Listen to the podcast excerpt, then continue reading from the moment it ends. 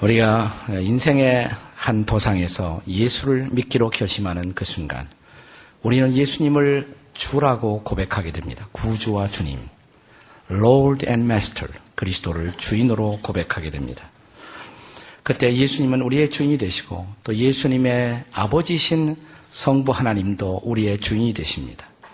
그때 우리는 철저하게 종의 삶을 살기 시작하는 것입니다. 우리 인생의 주인은 그리스도이시며 하나님이십니다. 우리가 하나님과 예수 그리스도를 주로 고백하며 산다는 것은 이제부터 나 자신을 위해 살지 않고 주인 대신 그분의 이름의 명예를 위해서 또 그분의 나라를 위해서 또 그분의 뜻을 이루는 일에 나 자신을 드리는 인생을 살겠다고 고백하는 것입니다. 이런 우리의 고백이 가장 잘 나타나 있는 것이 바로 주기도문입니다. 주기도문은 흔히 두 가지 부분으로 나눌 수가 있습니다. 오늘 함께 봉독한 마태복음 6장 9절 이하에 소위 The Lord's Prayer 주기도문이 기록되고 있습니다. 9절과 10절이 전반부를 형성하고 또 11절부터 13절까지가 후반부를 형성합니다. 어젯밤 송년 예배에서 저는 이 후반부에 초점을 맞추어 말씀을 나누었습니다. 이 주기도문의 후반부가 인간의 필요, 우리의 필요를 집중하고 있다면 주기도문의 전반부, 그러니까 봉독해드린 마태복음 6장 9절과 10절은 바로 어, 하나님의 필요에 집중하고 있습니다. 그러므로 너희는 이렇게 기도하라. 하늘에 계신 우리 아버지여 이름이 거룩히 여김을 받으시오며 나라의 임하옵시며 뜻이 하늘에서 이루어진 것 같이 땅에서도 이루어지이다. 여기서 가장 중요한 초점은 하나님의 나라입니다. 나라의 임하옵시며 이것이 어, 주제라고 할 수가 있습니다. 다른 모든 내용은 이것을 설명하는 어, 보충적인 의미를 갖습니다.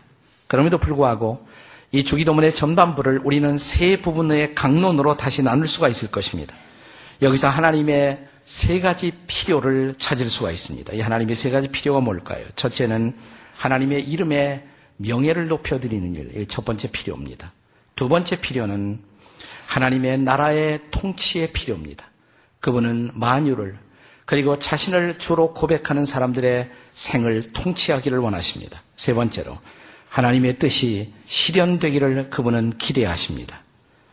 이런 하나님의 필요 앞에 주님은 저와 여러분들이 그 초점을 맞추고 인생을 살 것을 기대하십니다.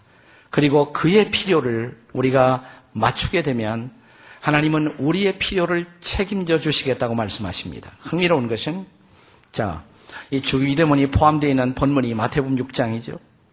우리가 마태복음 6장의 거의 마지막 부분, 그러니까 마태복음 6장의 결론 부분에 가면 마태복음 6장 33절 우리에게 매우 익숙한 구절을 만나게 됩니다. 이 구절이 주기도문과 무관하지 않다는 것을 염두에 두십시오. 자, 마태복음 6장 33절 뭐죠? 다 같이 한번 읽겠습니다. 시작. 그런즉 너희는 먼저 그의 나라와 그의 의를 구하라. 그리하면 이 모든 것을 너에게 더하시리라. 우리가 먼저 하나님의 나라를 구한다면, 하나님의 다스리심 통치를 구한다면 주께서 이렇게 말씀하십니다. 모든 것, 너희들이 필요로 하는 모든 것을 뭐예요? 더해 주시겠다. 그러므로 새해를 만나서 여러분 필요한 것이 많죠. 기도하고 싶은 것이 많습니다. 개인적인 필요, 가정의 필요, 남편의 필요, 자녀들의 필요, 직장의 필요, 사업의 필요. 그러나 저는 이날 아침 우리의 모든 필요를 십자가 앞에 내려놓고 저와 여러분이 함께 먼저 하나님의 필요 앞에 집중하시기를 부탁드리고 싶습니다. 왜냐하면 우리가 그의 필요를 보고 그의 필요에 응답하는 인생을 살 때 하나님은 저와 여러분의 필요를 만족시켜 주실 것을 믿기 때문에 그렇습니다. 자, 하나님의 필요 첫 번째가 뭐예요? 그것을 정리하면 이렇게 말할 수가 있습니다. 첫째는 하나님의 이름을 부르며 살라는 것입니다. 그것을 주님이 기대하십니다. 저와 여러분이 그의 이름을 부르며 또 거기서 끝나지 않고 그 이름을 높이며 사는 인생을 기대한다는 것입니다. 여러분, 이름이라는 것은 그 이름이 상징하는 존재의 모든 것을 대표합니다. 이름은 곧 자기 자신인 것입니다. 이름은 그의 인격이요, 그의 품성인 것입니다. 예수를 믿는 그 순간부터 우리는 예수의 이름을 부르며 살아가는 존재가 됩니다. 또 예수님은 저와 여러분에게 그의 이름으로 주의 이름으로 기도하라고 부탁하시고 우리가 나가서 전도할 때 다른 것이 아니라 그분의 이름을 전하라고 부탁하십니다. 그렇다면 크리스천의 일생은 바로 그의 이름 앞에 우리의 존재를 의탁하고 살아가는 인생이다. 이렇게 말할 수가 있습니다. 자, 이제 그 이름을 붙잡고 기도를 시작하는 우리에게 주님은 주기도문을 통해서 이렇게 가르치십니다. 그러므로 기도할 때 너희는 이렇게 기도하라. 하늘에 계신 우리 아버지요. 먼저 그렇게 기도하라고. 그런데 우리말 번역은 하늘에 계신 우리 아버지 이렇게 번역했습니다마는 우리가 원문에 보면 이 원문에 예수님이 아람어를 쓰셨는데 그 아람어에는 아버지라는 단어가 아빠라는 단어로 쓰여집니다. 아빠. 근데 아람어의 아빠는 우리말의 아빠와 정확하게 같은 뜻입니다. 그러니까 이것은 하나님 아버지라는 거룩한 존칭이 아니라 사랑스러운 애칭인 것입니다. 그러니까 문자 그대로 직역을 하자면 하늘에 계신 우리 아빠 이렇게 부르는 것이 합당할 것입니다. 제가 학생운동, YFC라는 학생운동을 하고 있었을 때 고등학생들 데리고 수양회를 갔던 적이 있습니다. 마지막 밤에 이제 캠파이를 하고 학생들이 간증을 하는데 어떤 여학생이 나와서 하나님 아빠, 아빠가 너무 좋아요. 이렇게 간증을 하더라고요. 참 독특한 여학생이 있다. 제가 문, 눈여겨 두었습니다. 그리고 때가 찬 시각 제 아내로 삼았습니다. 네. 이 아빠라는 명칭이 얼마나 좋아요. 하늘에 계신 우리 아빠, 애칭이에요. 이것은 하나님이 그렇게 거룩하고 두려운 존재만이 아니라 가까이 할 수 있는 친숙한 존재라는 말입니다. 신학자들은 이것을 하나님의 내재성, 하나님의 내재성 이렇게 표현하기도 합니다. 그러나 하나님은 그렇게 가까이 할 수 있는 우리의 친구가 될 수 있는 분일 뿐만 아니라 동시에 또 성경은 이렇게 말합니다. 그분은 하늘에 계신 분이라고. 이것은 하나님의 또 다른 속성을 보여줍니다. 그는 아빠처럼 나에게 친숙하게 다가올 수 있는 분이지만 또 한편 그분은 하늘에 계신 분입니다. 땅을 초월하여 계시는 분. 땅을 압도하고 땅을 통치하시는 분. 신학자들은 이것을 그분의 초월성이라고 말합니다. 하나님은 내재하시며 동시에 그분은 초월하시는 그런 분이십니다. 여러분, 하나님이 내재만 하시고 우리를 가까이 하시면서 초월을 못 하시는 분이시라면 그는 우리의 친구나 애인은 될 수가 있지만 우리의 문제를 해결할 수 있는 그리고 무능한 가운데서 우리를 구원할 수 있는 그런 전능자 신은 될 수가 없는 것입니다. 반대로 그분이 초월자이긴 하시지만 만약 내제자가 되지 못하신다면 가까이 할 수 있는 분이 아니라면 그는 영영 우리에게 두려워할 대상으로 존재하는 신이 될 것입니다. 그는 영원히 우리에게 가까이 하기에는 너무나 먼 당신이 될 것입니다. 그러나 하나님은 내재하시며 동시에 초월하시는 하나님이십니다. 힌두교도의 하나님, 그 하나님은 내재하지만 어디든지 계시는 내재하지만 초월하는 신은 아닙니다. 반대로 이슬람의 하나님, 이슬람의 하나님은 초월자이기는 하지만 내재자이신 신은 아닌 것입니다. 성경의 하나님, 기독교의 하나님은 내재하시며 초월하십니다. 이제 그 하나님이 저와 여러분을 초대하시면서 이제 그의 이름을 부르며 그 앞에 나와 아빠라고 부르며 기도하라고 초청하십니다. 그러면서 기꺼이 기도할 때 그의 이름을 사용할 것을 우리에게 부탁하십니다. 사랑하는 여러분, 이름은 아무데나 또 빌려주는 것이 아닙니다. 여러분, 인장이나 인감을 아무에게나 빌려줄 수 있습니까? 그럴 수 없지요. 왜냐하면 이름, 인장, 인감은 나를 대리하는 대표 권한을 가지기 때문에 그렇습니다. 대통령의 이름을 우리가 아무데나 사용할 수가 없잖아요. 대통령 이름 쓰다가 잘못되는 사람들 많잖아요. 그런데 하나님은 우리에게 그의 이름을 마음껏 사용할 수 있는 특권을 맡기셨습니다. 우리의 자녀된 우리에게 마음껏 그의 이름을 부르며 그분 앞에 다가오라고. 그리고 그 이름을 사용하며 살라고 부탁하십니다. 그래서 우리는 그분 앞에 나와서 여러 가지 이름으로 그분을 부릅니다. 하나님, 이렇게 부르기도 하고, 아버지, 어떤 분은 아바지 이렇게 부르기도 하고 예수님, 주님, 창조의 주님, 은혜의 주님, 능력의 주님, 자비의 주님. 왜 이렇게 하나님은 많은 이름을 가지고 있을까요? 어느 한 이름으로 설명될 수 없는 그런 광대하신 분, 그런 진실로 무한하신 하나님, 그 하나님이 저와 여러분에게 그 이름을 사용하라고 권하십니다. 이것은 무지무지한 특권이면서 동시에 엄숙한 책임입니다. 자, 그 이름을 사용할 수 있다는 것. 그것은 내가 그만큼 그의 가족 중에 하나가 되었다는 특권을 말해주는 것입니다. 또 우리가 그의 이름의 능력을 경험하면서 살 수가 있다는 것 얼마나 놀라운 특권이에요. 그러나 동시에 그분이 우리의 이름을 맡기셨다는 것은 우리에게는 무서운 책임인 것입니다. 그의 이름을 잘못 사용할 때 우리는 그분의 이름을 망칠 수가 있기 때문에 그렇습니다. 바로 그래서 주님은 기도할 때 이렇게 기도하라고 그의 이름이 거룩히 여김을 받으시오며 주님의 이름이 거룩히 여김을 받도록 기도하라고 부탁하십니다. 우리는 우리의 삶을 통해서 그분의 이름을 거룩해야 할 책임을 위탁받고 있는 것입니다. 로마서 2장 24절에 보면 이런 말씀이 있습니다. 하나님의 이름이 너희들 때문에 이방인 중에서 모독을 받는다. 그렇습니다. 그리스도인들이 하나님의 백성들이 그 이름을 제대로 대표하지 못할 때 하나님을 안 믿는 사람들 가운데서 그의 이름은 명예를 훼손할 수가 있는 것입니다. 그러므로 우리의 삶, 매 순간순간에 우리의 삶을 통해서 그의 이름을 부를 때 그의 이름을 명예롭고 하고 높인다는 것은 얼마나 중요한 일입니까? 여러분 아마 이 설교를 다 들으셨을 거예요. 저 유명한 알레산더 대제의 일화 가운데 이런 일화가 있습니다. 알레산더 대왕이 다스리고 있던 그 군조들 가운데 병사들 가운데 알렉산더와 똑같은 이름을 가진 쫄병 알렉산더가 있었다고 합니다. 제가 그 말을 들으면 항상 생각나는 사건이 있어요. 제가 전에 섬기던 봉사던 교회에 부목사님이 아들을 낳았습니다. 내 아들 이름을 하필이면 동원이라고 지었어요. 성이 임신데 임동원이었어요. 자기 아들이 등장했다. 그리고 내가 같은 공간 안에 있다 그러면 이 친구는 결코 그 찬스를 놓지 않습니다. 그리고 소리를 내서 불러댑니다. 동원아! 이놈아! 그리고 별소리를 나요. 네. 지 아들을 쳐다보면서 슬기슬기 저를 쳐다보고요. 아마 부목사로서 저희가 가진 스트레스를 해소하기 위해서 자기 아들의 이름을 그렇게 짓지 않았나 생각이 돼요.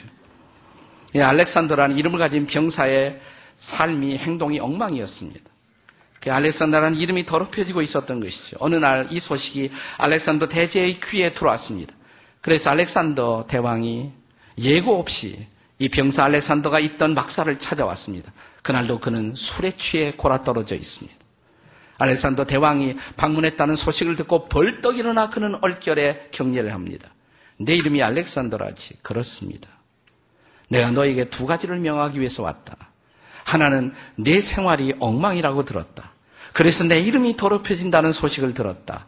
두 가지를 명한다. 첫째, 너와 내가 똑같은 이름을 공유한 이상 내 이름에 합당한 삶을 살아다오. 싫다면 두 번째 옵션이 있다. 둘째, change your name. 내 이름을 바꾸어라. 내 이름을 바꾸어라. 여러분, 우리가 예수를 믿는 순간 우리에게는 그리스도인이라는 명칭이 주어집니다. 그리스도인이라는 이름 속에는 그리스도가 포함되어 있잖아요. 우리는 작은 그리스도, 그리스도의 이름을 갖고 사는 인생이 된 것입니다. 우리의 일거수일투족이, 우리의 존재가, 우리의 행동이 바로 그리스도의 이름을 대표하고 있다는 것. 사랑하는 여러분, 금년 한 해 동안 걸음걸음을 옮길 때 그리스도의 이름을 아름답게 드러내는 그 이름을 아름답게 부를 수 있는 높이는 걸음걸음을 살아가시기를 주의 이름으로 축원합니다.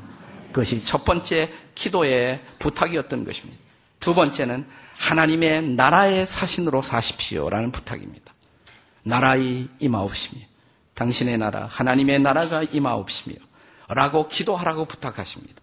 하나님의 나라는 단순한 장소적 개념이 아니라 하나님의 주권과 통치를 의미하는 것입니다.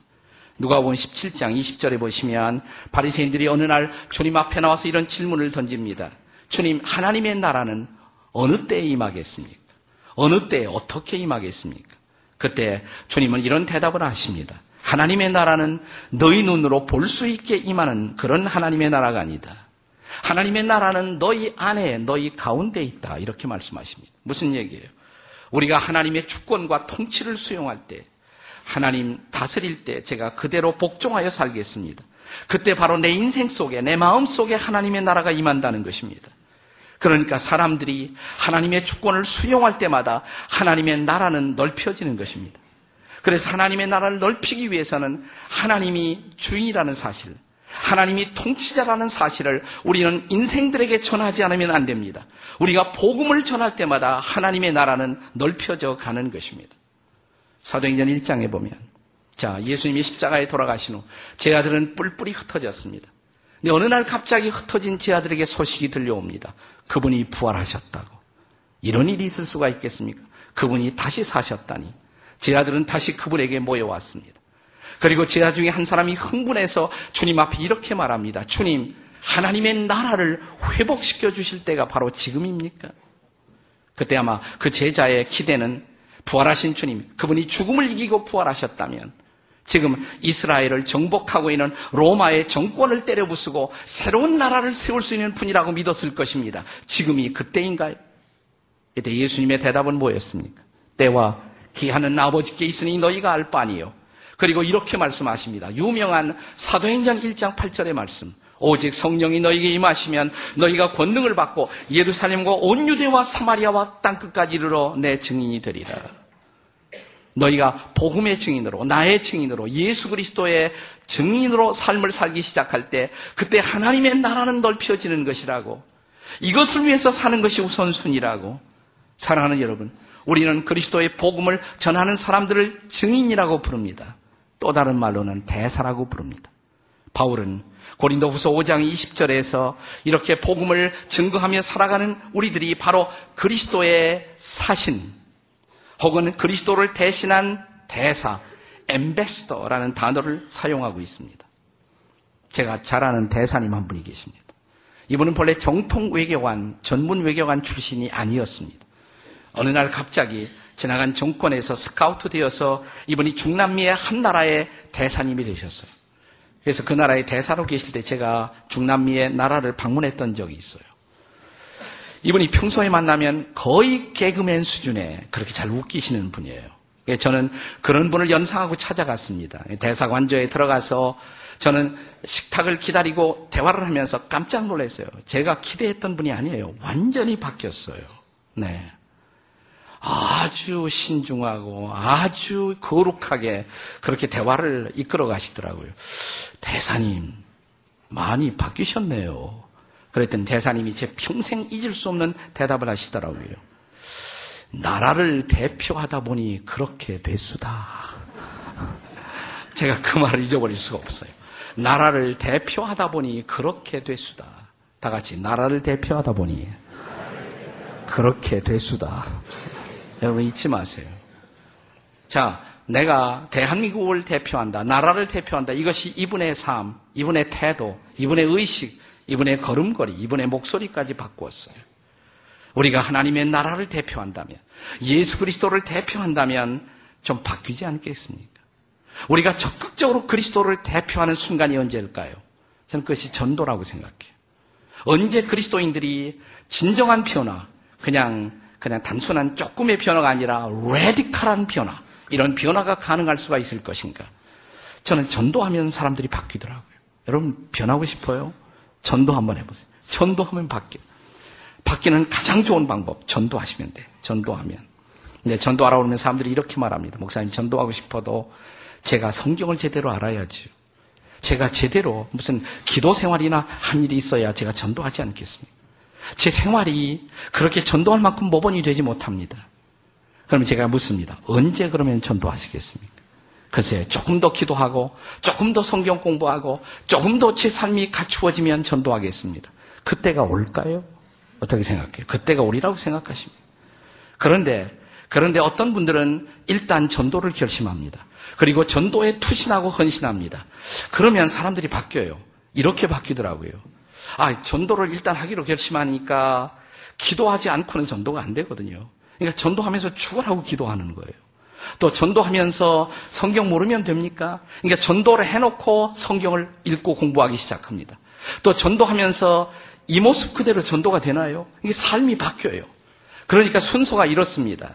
기도하고 성경 공부하고 삶이 갖추어진 다음에 전도하는 것이 아니고 그런 때는 영원히 오지 않습니다.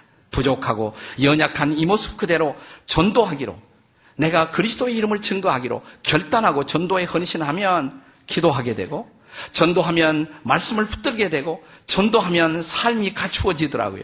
여러분 변하고 싶어요? 그러면 그리스도의 증인된 인생, 그리스도의 사신된 인생을 사시기를 주의 이름으로 축원합니다. 저는 금년 안에 바뀌고 싶으면 좀 전도 좀 하세요. 우리 교회는 전도 지향적 교회입니다. 다른 교회에서 사람들이 오시는 것보다 우리가 정말 전도해서 잃어버린 영혼들을 찾고 싶은데 이 전도를 통해서 하나님의 나라를 대표하는 그 스릴과 그 영광과 그 능력을 경험하게 되시기를 주의 이름으로 축원합니다. 하나님의 나라의 사신으로 사십시오. 자, 오늘 이 주기도문의 전반부는 세 번째 기도 제목을 우리에게 전달하고 있습니다. 세 번째, 하나님의 뜻의 실현을 위해 사십시오라는 것입니다. 뜻이 하늘에서 이룬 것처럼 땅에서도 이루어지이다. 저 유명한 찬양 Amazing Grace 나 같은 죄인 살리신 이 찬송가를 작성한 존 뉴턴이라는 목사님이 계십니다. 노예 상인 출신의 목사님인데요. 이분이 어느 날 질문을 받았어요. 목사님, 하나님께서 당신에게 단 하나만 마음대로 선택하라 그러면 목사님은 무엇을 선택하시겠습니까? 그래서 존 뉴턴은 잠시 생각하다가 이런 대답을 했다고 합니다. 내게 만약 그런 기회가 주어진다면 저는 하나님께 다시 이렇게 말씀드릴 것입니다. 하나님이 그것을 선택해 주십시오. 왜냐하면 하나님의 선택이 최선이고 하나님의 선택이 완벽하다는 것을 저는 믿기 때문에 그렇습니다. 사랑하는 여러분, 하나님의 뜻, 하나님의 초이스, 하나님의 선택이 완벽하다는 것을 믿습니까? 그렇다면 그의 뜻을 구하고 그의 뜻을 붙잡고 그의 뜻에 의해서 움직이는 인생을 갈망하십니까? 신앙생활의 진수가 뭘까요? 바울은 로마서 12장에서 그리스도인의 치열한 삶의 장으로 우리를 안내하면서 이렇게 권면하지 않았습니까? 그러므로 형제들아 내가 하나님의 모든 자비함으로 너희를 권하노니 너희의 몸을 하나님이 기뻐하시는 거룩한 산제사로 드리라. 너희는 이 세대를 본받지 말고 그 다음에 뭐라 그랬어요? 오직 마음을 새롭게 함으로 피어나를 받아 하나님의 선하시고 그 다음에 온전하시고 그 다음에 기뻐하시는 뜻 하나님의 선하시고 기뻐하시고 완벽하신 온전하신 그 뜻이 무엇인지 분별하라. 나를 향한 하나님의 완벽한 뜻 내가 그 뜻을 붙잡을 수만 있다면, 그 뜻에 의해서 움직일 수가 있다면, 우리의 인생은 얼마나 놀라운 인생이 될 수가 있겠습니까? 그런데 그 뜻을 알 길이 없습니다. 하나님의 음성을 듣고 그 뜻을 알고 싶은데요. 나는 지금까지 주의 음성을 들어본 일이 없습니다. 기도하는 가운데 기적을 체험할 일도 없습니다. 그러십니까? 그렇다면 이제 잔 뉴턴의 얘기를 계속 들어보십시오. 뉴턴은 이렇게 말합니다. 당신이 기도 중에 하나님의 음성을 듣지 못했다고 해서 기적을 체험하지 않았다고 해서 걱정하지 마십시오. 잔 뉴턴은 계속 이렇게 말합니다. 당신이 기도 중에 있다면 진지하게 기도 가운데만 있다면 당신이 하나님의 뜻 가운데 있다고 믿어도 좋을 것입니다. 왜냐하면 우리가 기도를 시작했다는 것은 하나님의 뜻을 따라 살겠다는 의지를 이미 죽게 드린 것이기 때문입니다. 우리가 진지한 기도를 시작한 순간, 잘 들으세요? 우리가 진지한 기도를 시작한 순간 우리는 이미 하나님의 뜻의 길 위에 서 있는 것이다. 우리가 진지한 기도를 한 이상 하나님의 뜻이라는 길 위에 우리는 이미 서 있는 것이다. 이렇게 말합니다. 어떤 분은 아직도 이런 질문을 할 것입니다. 그렇지만 아직도 그 뜻을 모르기 때문에 내가 내 뜻을 하나님의 뜻으로 착각할 수도 있지 않습니까? 그렇지요. 그러나 걱정하지 마세요. 우리의 신앙의 선배들, 영성학자들은 이렇게 말합니다. 지극히 이기적인 우리의 기도도 정말 진지한 기도의 깊이 속에 들어가면 그 기도가 변할 수가 있다고 말합니다. 이것을 기도의 성화 이렇게 말합니다. Sanctification of prayer. 우리의 기도가 거룩해질 수가 있다는 말입니다. 저는 이기적인 기도 혹은 기복적인 기도라도 기도하는 것이 안 하는 사람보다 낫다고 생각해요. 어떤 사람은 크리스천의 기도가 기복적이다. 비판은 열심히 하면서 기도는 안 해요. 저는 그러나 기복적인 기도라도 기도하는 사람이 기도 안 하는 사람보다 낫다고 생각합니다. 왜냐하면 기도하다 보면 내가 기도 속에서 주님을 만나다 보면 기도 제목이 이기적인 기도도 변할 수가 있어요. 내 뜻이 하나님의 뜻으로 변하는 순간을 맞게 될 것입니다. 제 목회 초기의 경험인데요. 몹시 제 마음을 힘들게 했던 집사님 한 분이 계셨어요. 그래서 이분이 교회를 떠나든가 내가 그만두는가 하지 않으면 내가 목회를 할 수 없다. 이런 스트레스에 제가 걸리기 시작했습니다. 그래서 하나님 이분을 떠나게 하시던가 아니면 이분을 변화시켜 주십시오. 차마 떠나라는 얘기 제가 할 수 없으니까요. 하나님 능력 있잖아요. 할 수 있으면 이 집사님을 변화시켜 주십시오. 제가 한 달간 작정 기도를 하기로 했습니다. 매일 아침 새벽 기도회를 하기로 했습니다. 금식하고 새벽 기도회를 했습니다. 매일 아침. 그래서 한 주간 동안 기도하고 그 이튿날, 아, 그 다음 주일에 그분을 딱 봤어요. 주의 깊게 혹시 변했나? 근데 뭐 별로 변하지 않았더라고요. 아, 그래서 더 기도해야겠구나. 한 주간 또 열심히 기도하고 가서 그 집사님의 폼을 보니까 역시 마찬가지예요. 야, 이게 뭐 기도가 응답되지 않나? 그래도 아직 절반밖에 오지 않았으니까 셋째 주간 또 열심히 기도했습니다. 그리고 드디어 주일날 딱 뵀어요. 뭐가 좀 바뀌었을까? 근데 여전히 그분을 보자 제 심장이 울렁이고 스트레스가 여전히 오고 있었어요. 여전히 변하지 않은 모습이었어요. 그러나 이 기왕에 작정한 마지막 주간이니까 더 기도하자. 제가 수요일인지 목요일인지 그렇게 생각되는데 그 새벽녘 엎드려서 하나님 능력 있잖아요. 하나님 전능하시잖아요. 한번 그 집사님 변화시킬 수 있잖아요. 변화시켜 주세요. 제가 이렇게 열심히 기도하고 있는데 갑자기 음성이 들려요. 똑똑한 음성이었어요. 제가 기도하다가 제가 깜짝 놀랐습니다. 이 음성이 이렇게 말하더라고요. 니나 변해라. 니나 변해. 가만히 생각해 보니까 그런 집사님 한 분 내가 사랑하지 못하고 품지 못하고 포용하지 못하는 옹졸한 내 모습이 막 보이더라고요. 갑자기 회개의 눈물이 터지더라고요. 어느새 저는 그날 이렇게 기도하고 있었습니다. 하나님, 그래요. 저를 변화시켜 주시옵소서. 저를 변화시켜 주시옵소서. 네. 이렇게 기도하고 그 다음 주일날 딱 보니까 변했어요, 그분이. 그분이 변했을까요? 제가 변했을까요? 둘 다 변했을까요? 여러분, 기도는 마침내 하나님의 뜻을 붙들게 만드는 것입니다. 모든 진지한 기도는 하나님의 뜻에 귀결될 것입니다. 그리고 그 뜻에 붙잡히고 있는 한 우리의 인생은 놀라운 인생이 될 것을 믿으시기 바랍니다. 영국에 20대 정치 지망생 한 사람이 있었어요. 그런데 그가 정치를 시작하면서 다른 정치 지망생들과 함께 그는 하기를 원했습니다. 누군가의 초청을 받고 크리스찬 정치가들의 젊은 정치가들의 모임에 참석하기 시작합니다. 그들은 진지한 크리스찬들이었습니다. 거기서 그는 굉장한 도전을 받고 그는 진정한 크리스찬으로 거듭나게 됩니다. 그 작은 모임, 일종의 셀 모임 같은 클래팜 섹트라는 작은 모임을 통해서 그가 거듭납니다. 그리고 그는 이런 기도를 시작합니다. 하나님, 그렇다면 내 평생 정치인으로 살아야 하는데 저는 그냥 정치가 이름 있는 정치가 아니라 주의 뜻을 이루는 일에 쓰임 받고 싶습니다. 제가 평생을 걸 만한 하나님의 뜻은 무엇일까요? 그때 기도하는 가운데 그는 하나님께서 그 시대 그 민족 가운데 있는 어마어마한 악을 하나 보여주십니다. 그것은 노예 무역이었습니다. 당시 영국은 아프리카에서 노예들을 데려다 영국으로 전 세계로 팔고 있었던 것이에요. 이것은 악이다. 나는 이것을 기뻐하지 않는다. 네가 그것을 스탑시켜라. 제가요? 나의 뜻이니라. 자, 이것은 위험한 일이었습니다. 당시 영국은 이 노예 무역을 통해서 어마어마한 국가적 이익을 취하고 있었기 때문입니다. 나 그건 그것이 주의 명령이라고 생각했기 때문에 엎드려서 그는 고통을 하다가 갈등하다가 마침내 이렇게 말합니다. 하나님의 뜻이 이루어지기를 바랍니다. Thy will be done. 그리고 그는 27세, 27살에 젊은 하원 국회의원으로서 노예 무역 폐지에 일생을 걸고 살기 시작합니다. 그러나 쉽게 노예 무역 폐지는 오지 않았습니다. 그는 그렇게 살다가 세월이 흘러가 은퇴합니다. 그리고 그는 병을 앓기 시작합니다. 27세 노예 무역 폐지를 위해서 정치 인생을 걸었던 이 사람. 그가 46년의 세월이 지난 후 병상에서 노인의 모습으로 병상에 앓고 있었을 때 그가 죽기 사흘 전에 누군가가 찾아오더니 이렇게 말합니다. 빌리, 빌리, 노예무역 폐지의 법안이 드디어 통과되었어. 죽기 사흘 전에. 그는 뭐야? 벌떡 일어섭니다. 병상에서. 그리고 무릎을 꿇습니다. 그리고 기도를 시작합니다. 그것은 주기도문이었습니다. 하늘에 계신 우리 아버지여 이름이 거룩히 여김을 받으시오며 나라의 임하옵시며 뜻이 하늘에서 이루어진 것처럼 땅에서도 이루어지이다. 이 사람이 유명한 윌리엄 윌버포스라는 분이에요. 윌버포스.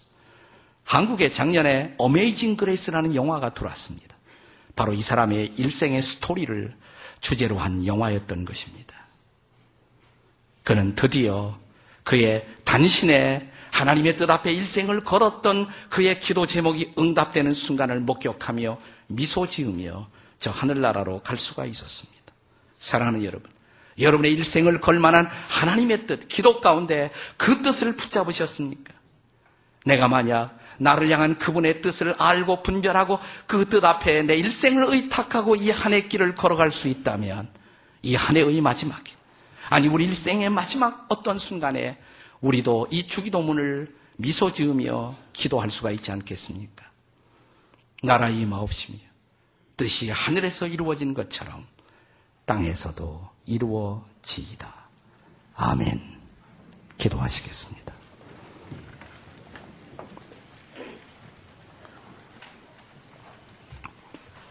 다 일어나서 함께 같이 기도하시겠습니다. 이제 새해의 걸음이 시작되는 순간입니다. 금년 한 해 기도하며 살겠습니다.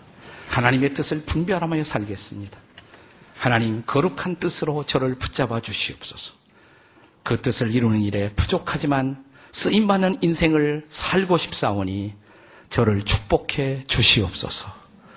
우리 사랑하는 이들의 손을 잡고 하나님의 뜻을 이루는 한 해를 살게 해달라고 우리 다 같이 통성으로 함께 기도하시겠습니다. 기도하십시다. 자비로우신 아버지 하나님 감사합니다. 주신 귀한 하나님의 말씀의 도전 앞에 다시 하나님의 비전을 바라보며 주의 나라를 향한 우리의 발걸음을 옮겨가기를 원합니다. 오 하나님 당신의 뜻을 우리 가운데 이루어 주시옵소서.